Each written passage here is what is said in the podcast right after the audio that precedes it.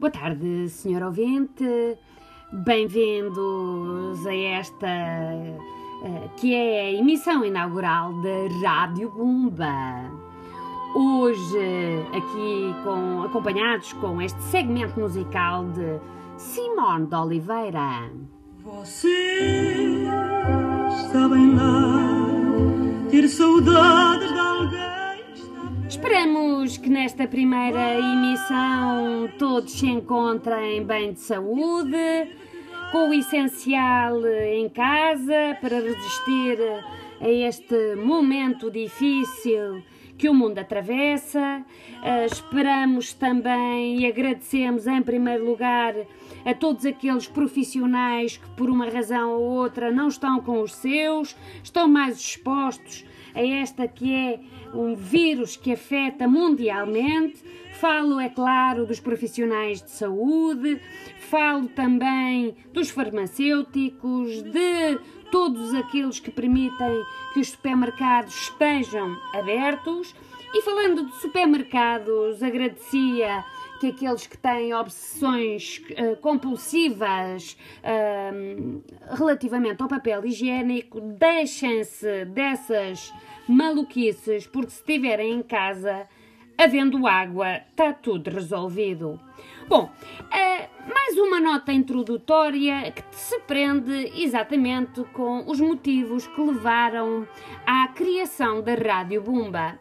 Uma vez que estamos em suspensão, repito, suspensão das atividades letivas, urge criar aqui mecanismos que não nos levem à loucura, mas que nos permitam, enfim, não perder o ritmo e é por essa razão que foi criada então a Rádio Bumba.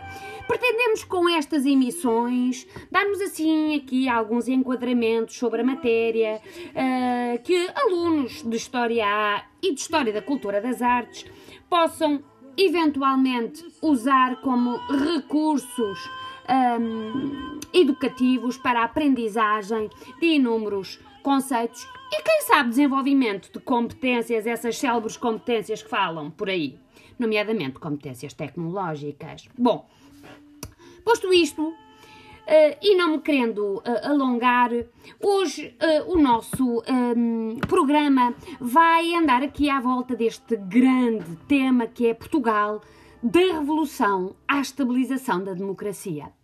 Mas falar deste tema implicará, como é óbvio, perceber as origens, os fatores que estão na base da Revolução de Abril e que podemos enquadrá-los em três grandes domínios.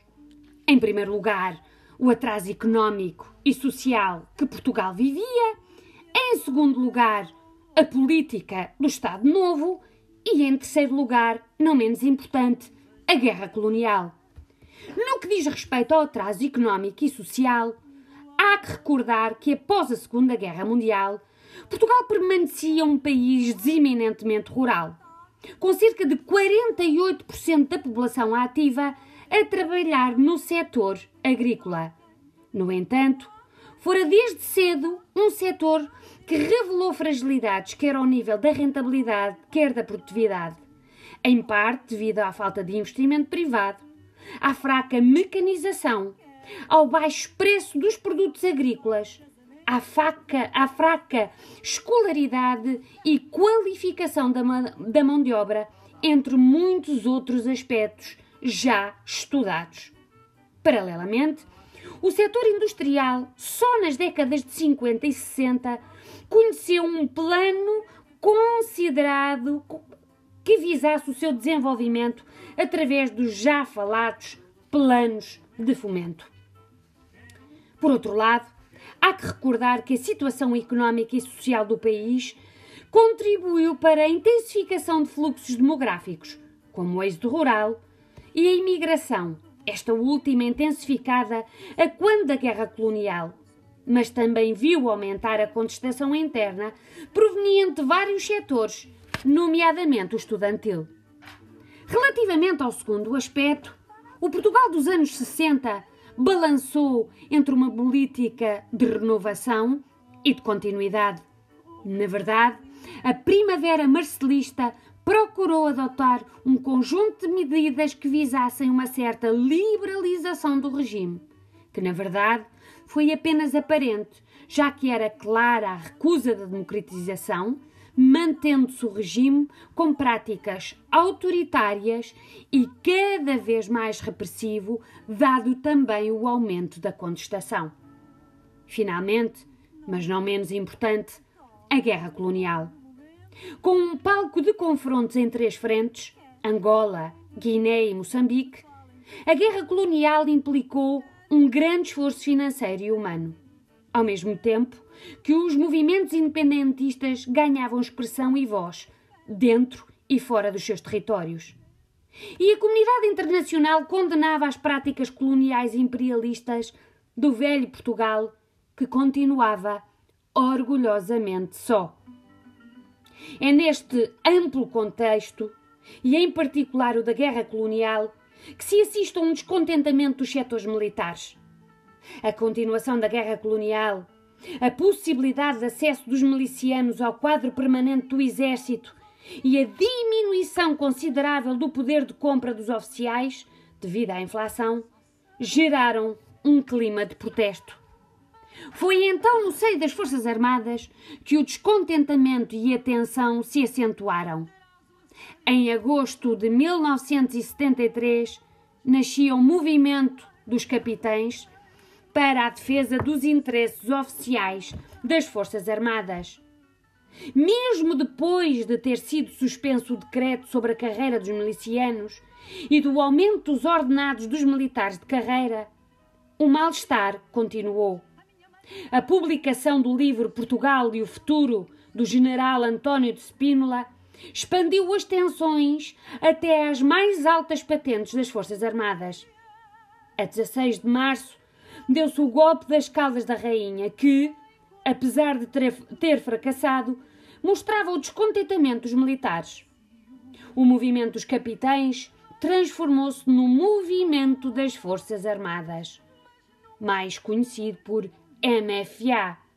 Quando as reivindicações deixaram de ser de cariz corporativa, profissional e salarial, e se tornaram políticas. A 5 de março de 1974, foi aprovado em plenário o documento de Cascais, no qual os militares participantes declararam pretender derrubar o regime, democratizar o país e pôr fim à guerra colonial. Foi neste contexto que o MFA encarregou Hotel Saraiva de Carvalho de planear a estratégia do golpe de 25 de abril de 1974, a chamada Operação Fim Regime, contando com o apoio dos generais de alta patente, António de Spínola e Francisco da Costa Gomes. As operações militares visaram a ocupação de pontos estratégicos em Lisboa. Mas sobre este assunto vamos deixar para um próximo episódio. Senhor ouvinte da Rádio Bumba, espero que tenham gostado não só dos segmentos musicais que acabamos de ouvir, mas também deste enquadramento que nos levou àquilo que foi, àquilo que é uma nova era para Portugal, a era democrática.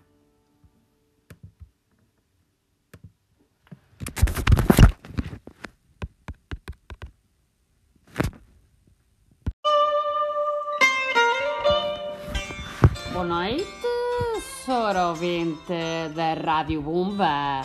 Mais uma vez com, no programa de eleição, eh, nesta edição eh, que é uma edição muito especial, edição inaugural.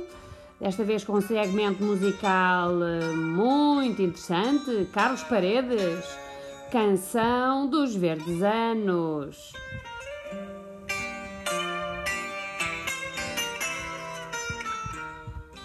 Caro ouvinte, como disse há pouco, estamos nesta edição inaugural, uh, ainda numa fase experimental, que há alguma, alguns erros, dada a nossa inexperiência no domínio das técnicas do som.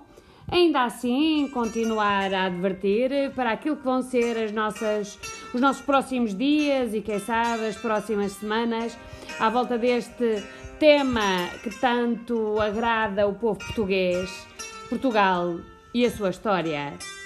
Senhor ouvinte, eh, continue a acompanhar-nos eh, naquilo que é a rádio do momento, Rádio Bumba.